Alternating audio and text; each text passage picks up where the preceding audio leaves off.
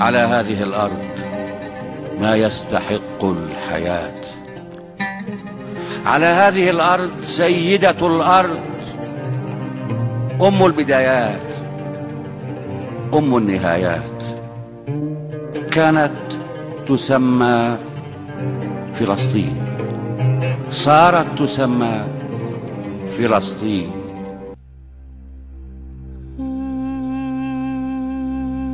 أعزائي المستمعين السلام عليكم ورحمة الله وبركاته. أسعد الله أوقاتكم بكل خير. من أول من سكن هالأرض؟ سؤال فيه جدل كثير خصوصا لما نتكلم عن واحدة من أكثر الأراضي مقدسة في كل الديانات السماوية. فيها جدل واليوم خصوصا. طبعا نتكلم عن أرض فلسطين وقبلها كانت أرض كنعان. ليش هالأسماء ومنهم؟ طبعا حسب المؤرخين وكتب والروايات الموثوقة وكثير من كتبهم. وطبعا بنجيب من كتبنا إحنا ومن الإسلام ديننا. هي عربية صدق؟ من الحين اختصرها إيه؟ بس بنتعمق في الموضوع وبنرجع لطوفان نوح عليه السلام. الطوفان العظيم لين ما نوصل طوفان الأقصى. وش صار بالضبط؟ طلع السفينة نوح وأولاده الثلاث. أكبرهم حام حتى ويافث. في ولد ما ركب السفينة قال بطلع الجبل وهو ما كان مؤمن واسمه يام أو كنعان. انتشروا في الأرض راح حام شمال أفريقيا ويافث راح اللي كان معروف بأرض الروم أو اليوم أوروبا وسام اختار الجزيرة العربية. وسام هو اللي يهمنا اليوم. اللي سكنوا ذرية الجزيرة العربية. صاروا شعوب ومن هالشعوب العرب طلعوا عرب بائدة واللي عقب صار في عاربة مستعربة بس المستعربة لسه ما كانوا اللي هم من نسل إسماعيل عليه السلام. بهذاك الزمن ما كان موجود إسماعيل ولا إبراهيم حتى عليه السلام. المهم بعضهم هاجر من الجزيرة العربية إلى أرض كنعان واللي هي فلسطين اليوم. يستقرون وجو حلو بعيد عن الصحراء القاحلة والحياة الصعبة. أرض كنعان في مؤرخين قالوا جات من كلمة كنع معناها الأرض نازلة. وأهلها سموهم كنعانيين اللي ساكنين في أرض نازلة. وفي قليل من المؤرخين هم يهود يقولون إن كنعان هو كنعان ابن حام ابن نوح عليه السلام. لكن هذه الرواية ضعيفة. لكن بقول لكم إياها لأنها غريبة مرة. إن الكنعانيين من كنعان ابن حام بن نوح عشان يفصلونهم بعد عن العرب. وفي قصة استغفر الله يعني إن حام ملعون لأن شاف عورة أبوه وشافه يشرب الخمر. ومو بس كذا راح قال التفاصيل لسام ويافث. فأبوه زعل وعصب وقال الله يلعنك سود الله وجهك. فصاروا نسلة من البشرة السوداء. أنا ما شفت عنصرية أكثر من كذا. وبس كنعان اللي انلعن معه. ما في منطق حتى وش هرب اللي كتب الرواية هذه؟ المهم أو يكون جد من أجدادهم آه اسمه كنعان أو أو من كنع مثل ما قلنا قبل. ويقال إنهم العماليق. من نسل عمليق ابن لاوذ ابن أرم ابن سام بن نوح. كانوا ضخام أقوى من البشر العاديين. مو بشكل مبالغ يعني لكن كانوا أضخم. وبنقول ليش المؤرخين قالوا إنهم من العماليق؟ الشاهد إنهم قبيلة عربية. أرض كنعان. منطقة تاريخية كانت فلسطين ولبنان وشوي من الأردن وسوريا. طبعا أرض خصبة وجوها يساعد والكل يبي يستقر فيها. وثلاث آلاف سنة قبل الميلاد كانت أول هجرة مهمة لها الأرض لأن صار فيها حضارة وبيوت وثقافة. في قبيلة جات من الجزيرة العربية وسموهم الكنعانيين عاشوا فيها انتشروا وتكاثروا وبينت أشياء لقوا الباحثين رسائل وبنيان مكتوبة بالكنعانية اللي خذوا منها العبري والفينيقي بعدين. وأثبتت مخطوطات طينية أنها امتدت من فلسطين ولبنان لسوريا مثل راس شمرة أو آه، أوغاريث. فيها حضارة كنعانية ومملكة إبلة قريب حلب. بعدها في القرن الاثنى عشر قبل الميلاد بدأت سلسلة غزوات من قبائل كريتية. لكنهم ما قدروا على مصر هم بداية حاولوا في مصر وكانوا يغزون بالبحر. وجايين من صوب اليونان فالمصريين سموهم شعوب البحر باللاتيني بيلاست أو بالستو. يوم فشلوا قالوا يلا مشينا في أرض قريبة وفعلا صارت غزوات ورا بعض لين استقروا في يافا وغزة وسموهم فلسطين.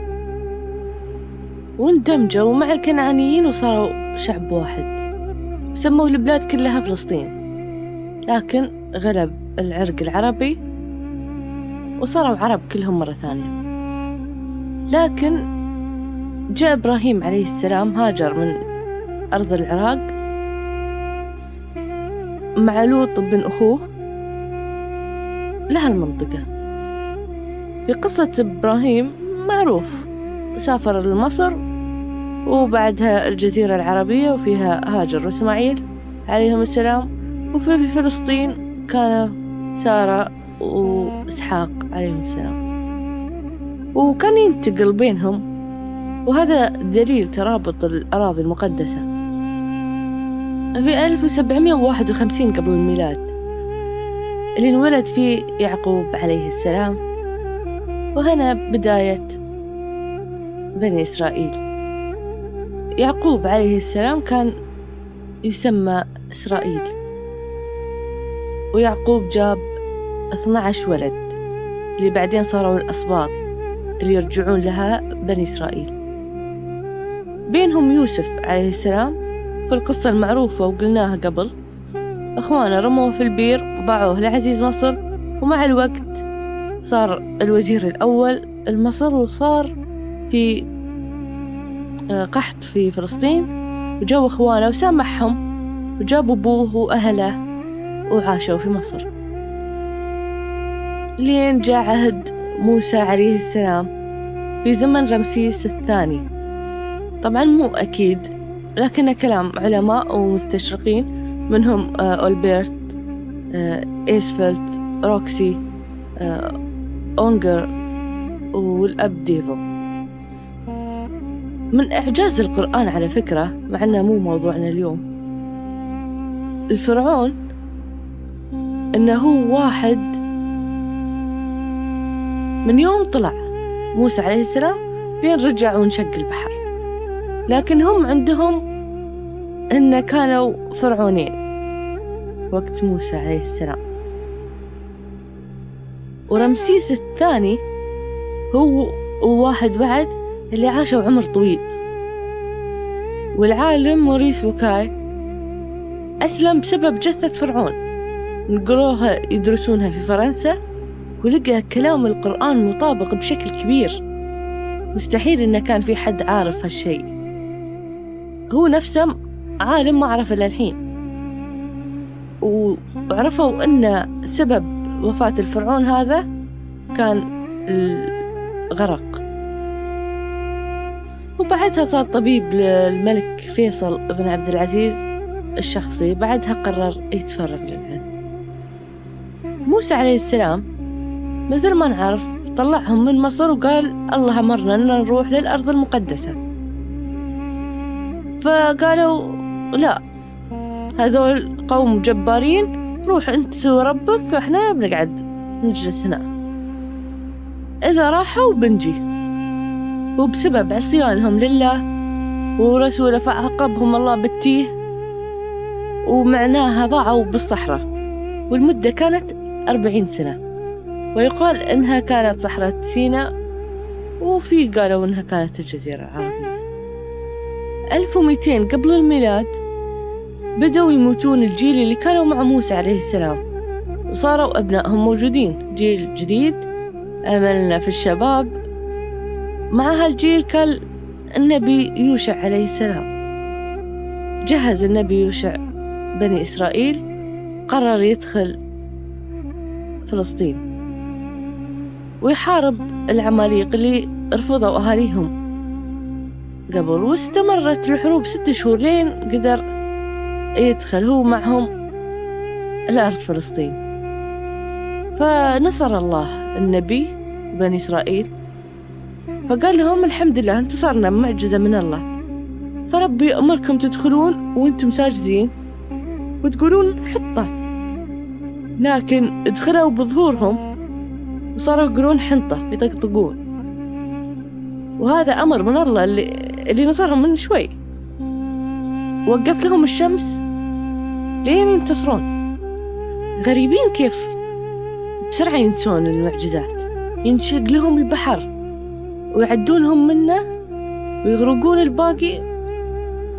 بعدها بشوي يرجعون يعصون. ونفس الشيء الله يوقف لهم الشمس في نص السماء. لين ينتصرون في الحرب وما في دقايق لا يطقطقون. وجاهم كثير أنبياء في 200 سنة بس. لكن كانوا يقتلونهم لدرجة يقال عندهم صخرة قتلوا عندها قريب السبعين نبي. فسموهم قتلة الأنبياء. وانطردوا من أرض فلسطين وتشتتوا لين ظهر نبي اسمه شمويل في سنة ألف قبل الميلاد اجتمعوا حول بني إسرائيل وطلبوا أنه يبعث لهم ملك. كلهم عندهم دول وحضارات وملوك وإذا جاء لنا ملك بنقاتل معه وندخل فلسطين. ظهر الملك طالوت وراحوا للقتال. ووصلوا عند نهر الأردن. ورب اختبر بني إسرائيل. والاختبار إنه ما يشربون إلا غرفة واحدة بيدهم. واللي يشرب أكثر ما راح يقاتل ولا يدخل فلسطين. من ثمانين ألف جندي معه بقوا أربع آلاف بس. وجالوت رجل عملاق وقوي. فهربوا جنود بني إسرائيل ما بقى إلا أقل من ألف. وداود عليه السلام بارز جالوت وقتله. وصار داود ملك وابنه سليمان عليه السلام ورث الملك من بعده. وبعدهم جاء كم نبي كذا خمسمية وثمانين قبل الميلاد لين جاء من مملكة بابل شخص اسمه نبوخذ نصر ونهى مملكة بني إسرائيل كلها. ويقال في هيكل لسليمان دمر وسباهم ونعرفه باسم السبي البابلي. لين ملك من مملكة بابل طلع اسمه قورش أو كورش أو سايرس دخل في حرب مع بابل ومملكة الفرس قدرت تنهي بابل. وقورش سمح لهم أنهم يعيشون في أي مكان في أرضهم الحالية في أرضهم السابقة كيفهم؟ وقليل منهم اللي رجع لفلسطين. طبعا حتى اللي رجعوا ما يحكمون خلاص. جاء زمن الإغريق. Alexander the Great دخل بلاد فارس بلاد الرافدين دخل فلسطين بعد وما صار حتى لنص العالم. فحكموها الإغريق فترة لين انتهى زمنهم وورثوه الرومان والروم اللي في الشرق كانوا يسمونها بيزنطم أو بيزنطين. ونسرع أكثر لين 130 ميلادي. سووا مشاكل مع الرومان فالرومان عذبوهم وطردوهم ومن يومها ما عاد نعرف وش صار معهم تشتتوا في الأرض. كيف إسرائيل احتلت فلسطين؟ هل فلسطين والقدس دين عندهم؟ بدت القصة من 1896 واحد اسمه ثيودور هرتزل واحد اسمه ثيودور هرتزل وقتها اليهود في أوروبا مضطهدين بطريقة مو طبيعية. الطريقة الوحيدة أن ما يضطهدونهم. أن يعتنقون الديانة المسيحية. هذا الحل إذا ما يبون اضطهاد السامية. إنه ممكن ما يكونون عنصريين معهم لأنهم مسيحيين خلاص. بس ثيودور قال لا ما ينفع. لأن في كل الحالات المسيحيين بعملهم على أنهم يهود. فجات الفكرة الثانية. اللي خططوا لها من ذاك الوقت. إن اليهود لازم يصير عندهم دولة. شعب ودولة يهودية. إن مو بديانة تكون تصير مثل هوية وعرق. فصار عندهم مثل العقيدة. وهالشيء اسمها الصهيونية. هالكلام منشور في كتاب ثيودور هرتزل واسمه الدولة اليهودية.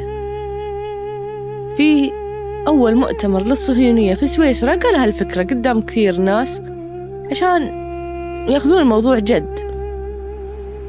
في هذاك الوقت اليهود في أوروبا كانوا عايشين وأقلية اللي في الدول العربية. والخطة أول شيء يأخذون اليهود ويسوون دولة. يا في أوغندا يا الأرجنتين أو فلسطين. ما كانت فلسطين الاختيار الوحيد اللي يقدرون عليه عادي.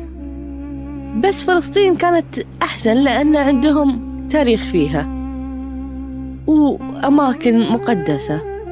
وهذا جزء من كتاب هرتزل وبنسوي دولة في هالأرض.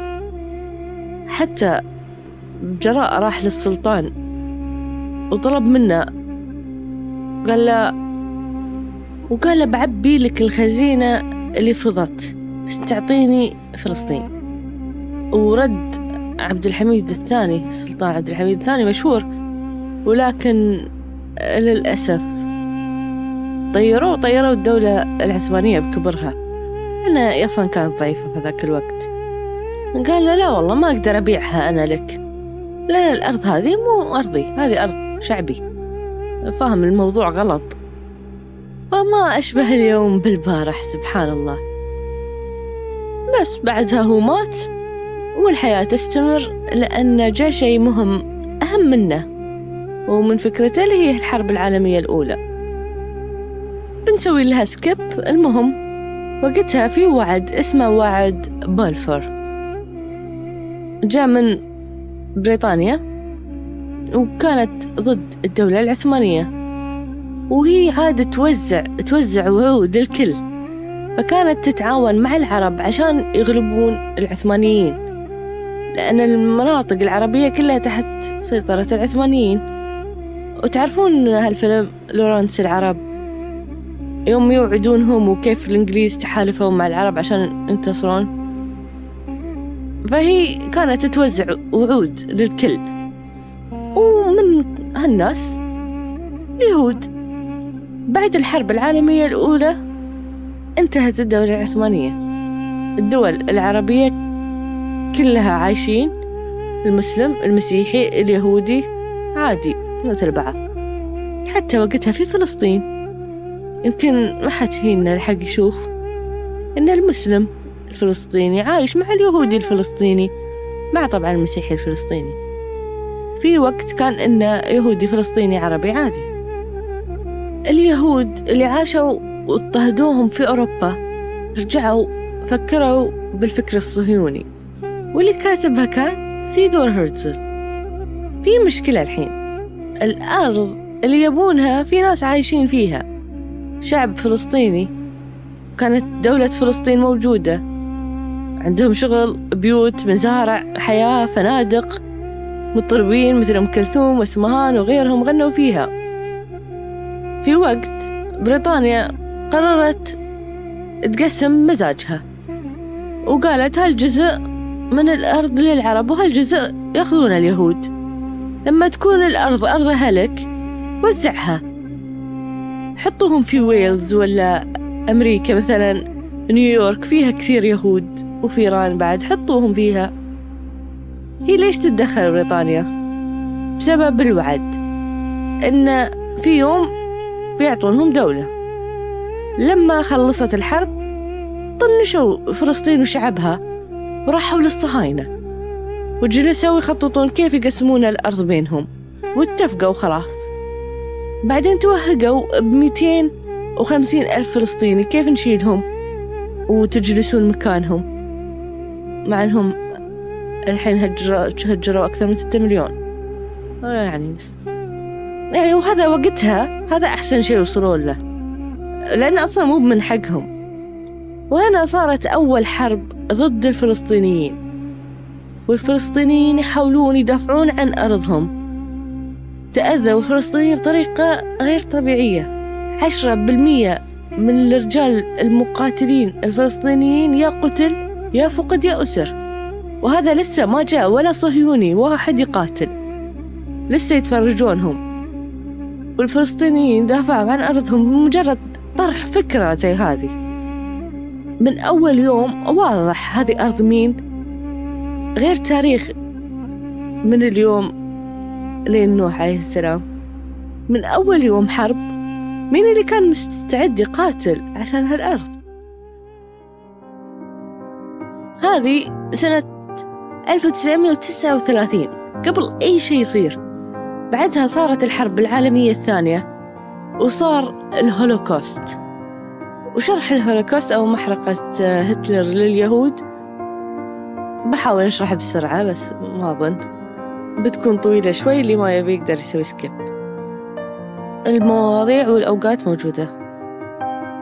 قبل الهولوكوست اضطهاد اليهود أو مثل ما يسمونها معاداة السامية. ما بداها هتلر هذا موجود من عصور قديمة. مثلا لما رفع المسيح عيسى ابن مريم للسماء أمرت الإمبراطورية الرومانية اللي حاكمة القدس في هذاك الوقت. مثل ما قلنا قبل إنه يتدمر المعبد اليهودي وإجباري. اليهودي يطلع. كل يهودي موجود يتركون بلاد الروم. وفي تكملة يعني في القرن السبعة عشر والثمانية عشر صارت الثورة الصناعية وتسامح بين الأديان. حتى في أوروبا وكل شيء تمام كان. وأهم شيء الشغل الإنتاج. دام تنتج لي بشغلك. مهما كانت ديانتك يهودي ولا غيره. وفي قرن التسعة عشر في ثورة صناعية ثانية. جاء نابليون وحط نابليون كود. نفس الشيء تسامح في الأديان وشال القيود اللي على اليهود. قانونيا الدنيا تمام لكن الناس لسه مو متقبلة اليهود في أوروبا. والمشكلة مع اليهود مو بس الدين. صار عليهم عنصرية عرقية. لأن كانوا يشوفون اليهود عرق أقل من البشر. في طفل انولد في 1889 في النمسا هالطفل كبر وخدم في الجيش الألماني في الحرب العالمية الأولى وانهزمت ألمانيا سنة 1918 انضم للمجموعة اللي تشوف اليهود هم سبب الهزيمة. والناس اللي تعتقد بنفس الاعتقاد هذا تجمعوا وسووا حزب اسمه حزب العمال الألماني الاشتراكي واللي انعرف باسم الحزب النازي. وينسجن في 1923 وكتب في السجن مذكراته اللي بعنوان كفاحي.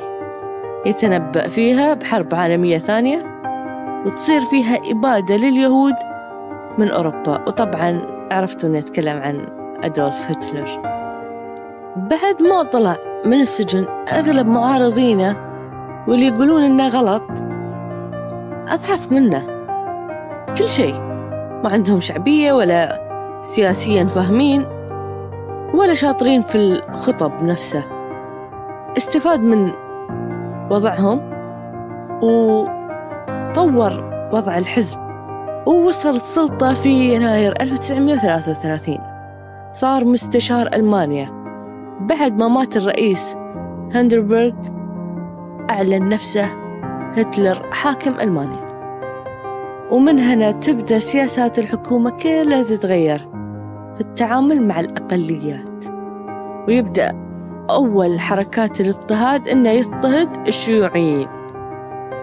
وسوى أول معتقل ألماني رسمي.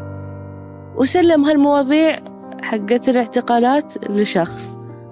وفتحوا سلسلة معتقلات. انحبسوا سبعة وعشرين ألف مواطن من شيوعيين وليبراليين ويهود. ما اكتفى بالاعتقال. يحب يخلص على الموضوع كله مع الأفكار. وأفكارهم تصير رماد. فكان يصادر كتب معارضة أو أي شيء تعارض أفكاره. هذا الوقت اليهود في ألمانيا واحد في المية بس. وهالواحد في المية بدوا يهاجرون لأماكن ما يكونون مضطهدين فيها ومنها فلسطين؟ تقريبا خمسمية ألف مواطن يهودي ألماني منهم موظفين عاديين في الحكومة دكاترة مهندسين وغيرهم يطردونهم من شغلهم أيا كان إجباري. بس أنت يهودي تطلع. وفي 1935 جاء قانون نورنبرغ لو وحط فيه هتلر تعريف لليهود. القانون يقول لو كنت مسيحي أو مسلم وعندك على الأقل أربع جدود يهود تعتبر يهودي. لو أقل فأنت فيك عرق يعني مشكوك فيك. ما عاد بس مجتمعيا مضطهدين صاروا قانونيا مضطهدين. واللي صار واضح في 1938 باسم كرتل ناخت ليلة من الزجاج المكسور. ينحرق في هالليلة كل المحابد اليهودية في ألمانيا وأي قزاز لأي محل صحبة يهودي ينكسر. في هالليلة ماتوا مية يهودي واعتقلوا آلاف اليهود. في سبتمبر 1939 الجيش الألماني احتل غرب بولندا وأجبروا آلاف اليهود البولنديين يطلعون من بيوتهم غصب عشان الجيش الألماني يبون يجلسون فيها. ودوهم مكان اسمه الجيتو عبارة عن أماكن معزولة بقيادة الألمان. مباني عالية وفوقها أسلاك شائكة ينتشر فيها البطالة والجوع والفقر والمرض. في نفس الوقت كان في مشروع سواه هتلر اسمه مشروع الموت الرحيم. هالمشروع يستهدف ألمان فيهم إعاقة جسدية أو عقلية عشان يتخلص منهم لأنهم يعني عالة على المجتمع على حسب تفكيره. بدأ من 1939 لين 1941 هذا على الورق لكن في السر استمر أكثر. وكانت نتائج الموت الرحيم تروع. من 1939 لين 45 ماتوا أكثر من 275 ألف من أصحاب الإعاقة. وأغلب المؤرخين يقولون إن مشروع الموت الرحيم كانت الخطوة الأخيرة اللي وصلتنا للهولوكوست في صيف 1940 في صيف 1940 الجيش الألماني مسوي توسعات في أوروبا. في الوقت ذاك الجيش الألماني غزا الدنمارك النرويج فرنسا هولندا وبلجيكا ولوكسمبورغ. وبعض هالانتصارات انقلوا اليهود الأوروبيين اللي احتلوها ألمانيا للجيتو البولندية. في June 1941 صار الغزو الألماني النازي للاتحاد السوفيتي. وفي كتايب من الجيش الألماني تبدأ تتصيد اليهود. تقريبا 500 ألف يهودي انعدموا داخل الاتحاد السوفيتي رميا بالرصاص. وصار واضح مصير اليهودي. طلع واحد اسمه هيرمان. قال نبي حل نهائي لليهود هذول. فاضيين نقعد نتصيد. وحط هتلر خطة. وإحصائيات لأعداد اليهود الموجودين في الاتحاد السوفيتي. وأول شيء يعني لازم نحصيهم ونفرزهم داخل الاتحاد السوفيتي. وفعلا من يشوفون يهودي يعلقون في لبسه نجمة صفرة. يلا good boy وينصدمون آه صدق ما بنموت يعطونا نجوم أخيرا. عرفوا قدرنا لكن بعدها يترحلون للجيتو البولندي عشان يكون في كم جيتو موجودين في بولندا كلهم مليانين يهود. وهنا يبدأ الفن. في معتقل اسمه أوشفيتس صار شيء غريب. أول مرة تصير جنود الألمان اللي مسؤولين عن المعتقل قتلوا خمسمية أسير سوفيتي بمبيد حشرات. لما لقوا الفكرة زينة مبيد حشرات يقتل خمسمية. زاد الطلب عليه. لقيتوا المعتقلات يطالبون بمبيد حشرات. هتلر شاف إن لقيتوا كثير. وامتلوا كلهم بزيادة لازم نبدأ نفضي. وبدأ باللي يحس إنه ما لهم داعي مثل كبار السن وأطفال ونساء والمرضى وفي ثلاث سنين من 1942 لين 1945 ترحلوا كل اليهود اللي كانوا موجودين في جيتو. وأوشفيتس هذا أشهر مخيمات ألمانيا وأسوأها. يجبرون الرجال اللي فيه بأعمال شاقة لين تروح صحتهم فيصيرون من اللي ما لهم داعي ويخلص عليهم بالغاز السام. واللي ما مات من الغاز يموت جوع ومرض. يوميا يموت بمعدل 12 ألف يهودي. هذا في مكان واحد بس. وفي شيء اسمه مسيرات الموت. يأخذون اليهود ويمشونهم على الحدود بدون أكل أو شرب لين يموتون جوع أو عطش أو جهد والمؤرخين أحصوا العدد اللي ماتوا ربع مليون تقريبا. لكن في سنة 1945 بدأت تصير انقسامات في القيادة الألمانية وأغلبهم يبون الحكم والسلطة والشعب. اللي مو متقبل اليهود بدأ يحس بالذنب. فصاروا ينتقدون هتلر شعبيا ودوليا. وهو ما يبي يخسر شعبه. فطلع في 7 جون 1945 طلع في خطاب وهو يعرف يتكلم ويقول لازم نتخلص من السم اللي ذبحنا وقتل منا في الحرب العالمية الأولى. واللي يخربون في وطننا حاليا. لكن ثاني يوم ينتحر تعلن ألمانيا استسلامها واليهود اللي عايشين في جيتو ولا مخيم جاتهم مساعدات من كل الدول وطلعوهم عشان يرجعونهم الحياة الطبيعية. ويوصف الكاتب الإيطالي اليهودي بريمو ليفي. كان عايش في معسكر أوشفيتز بكتابه Survival in Auschwitz حالته وحالة اليهود اللي معه. يقول في عالم الموت والخيالات. آخر أثر للحضارة. اختفى حولنا وداخلنا. ولقد قام الألمان بتدمير وهمي. بداخلنا وأقنعونا أنهم هم المنتصرون. وبس. وطلعوا عقدهم علينا. هم مضطهدين أصلا. ومات منهم في أوروبا عدد كبير. قالوا لازم بعد هالحرب نسوي شيء. وكثار هاجروا الفلسطين. في هالوقت بريطانيا كانت موجودة. في فلسطين حطت حدود للهجرة. عشان ما تكون أعداد كبيرة مرة على هالأرض. لأن الفلسطينيين فهموا إيش قاعد يصير. فبالذات الصهاينة مو كل اليهود طنشوا كلام بريطانيا وبدأوا يروحون فلسطين. لما صاروا هنا صار في اشتباكات مع البريطانيين ومن اللي كان ياكلها؟ الفلسطينيين. مع أن الاشتباكات بين الصهاينة والبريطانيين. الفلسطينيين ما كان لهم ذنب.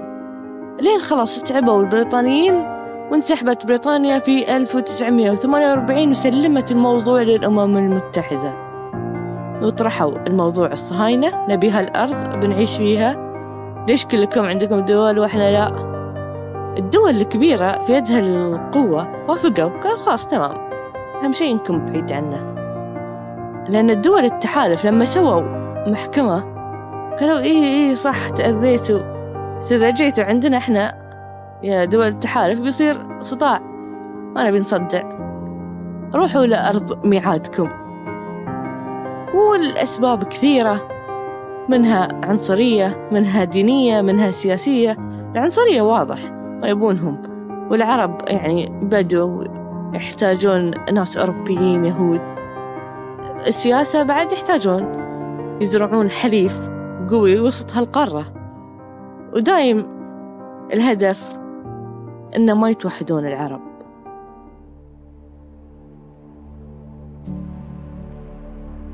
أرض الميعاد وش هي؟ أسطورتهم تقول أرض فلسطين في عهد بين الرب وبينهم وصح طلعنا الرب بسبب خطايانا لكن وعدنا نرجع لما نصير مؤدبين في الوقت المناسب ولازم نحافظ على التوراة ونكون عادلين في الحكم. ووزير الخارجية الإسرائيلي السابق إيبا إيبان في الأمم المتحدة ومعاه كتاب المقدس. في يده أعلن أن صك ملكية الشعب اليهودي لأرض إسرائيل في يده عمرها أكثر من ثلاثة آلاف سنة. وبس بعدها سموا نفسهم شعب الله المختار. خلينا من ليش بتكونون شعب الله المختار؟ وانتوا خذلتوا الله في كل اختبار. نبي نعرف ليش فلسطين بالذات. قالوا موجود في كتابنا المقدس أن مدح أرض فلسطين وتنزل فيها أمطار. أرض إسرائيل تشرب مياه الأمطار والأمطار عندهم شيء زين. أن الله يعتني بالأرض. في مقارنة في سفر التثنية بمصر. يقولون مو مثل مصر اللي تشرب مياه النهر. في كتابهم يقولون الدول النهرية الكبيرة يتسيطر عليها وعلى مصيرها عكس مياه المطر. تحسسك باتكالك على الله. آيات أرض الميعاد إذا احتفظ إسرائيل بالتوراة سأقدم لكم أمطاركم في وقتها. عقيدة اليهود وتعاليم اليهود أن انذكر في التوراة الرب وعدهم في أرض. لكن اسمعوا اليهودي المتدين وش يقول. طيب حلو.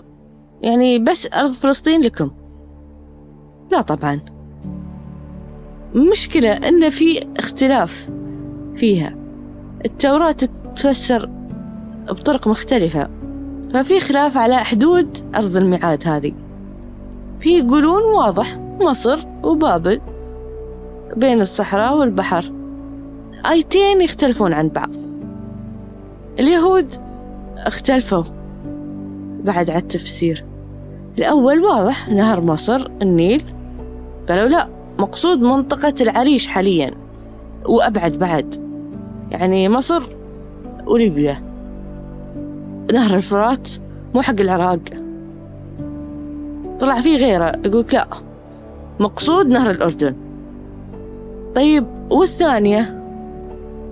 اللي مكتوب كنعان بس.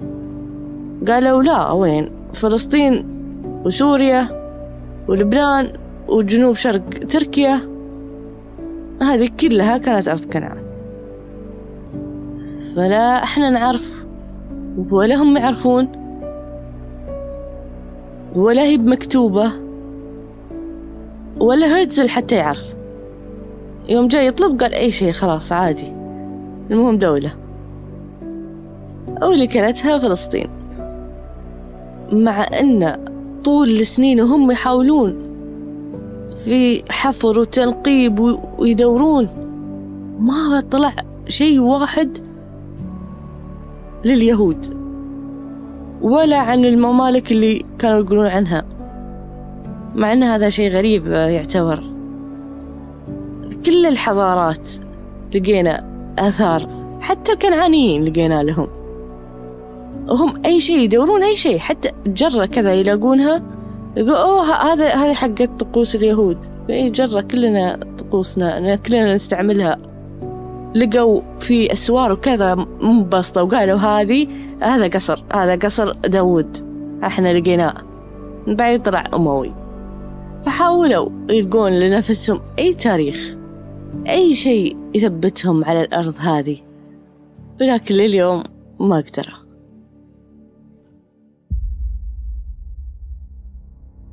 وتمت إنشاء دولة إسرائيل. وإذا السؤال الأرض أرض من تاريخيا قلناه؟ وإذا السؤال أرض مين؟ دينيا. بعد أظن صار واضح. مية سنة. وإحنا نشوف إسرائيل تضرب وساكتين. وضربة واحدة من الفلسطينيين قومت العالم كله. ليش؟ وبسرعة بسرعة صاحت إسرائيل. واضح من مستعد يقاتل لأجل أرضه ودينه. وهم طالعين على جدادهم. اذهب أنت وربك. قاتلا.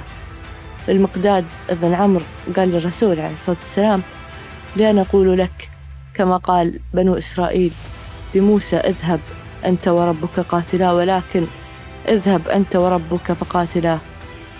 إنا معكم مقاتلون. وهنا القدس حي العرب.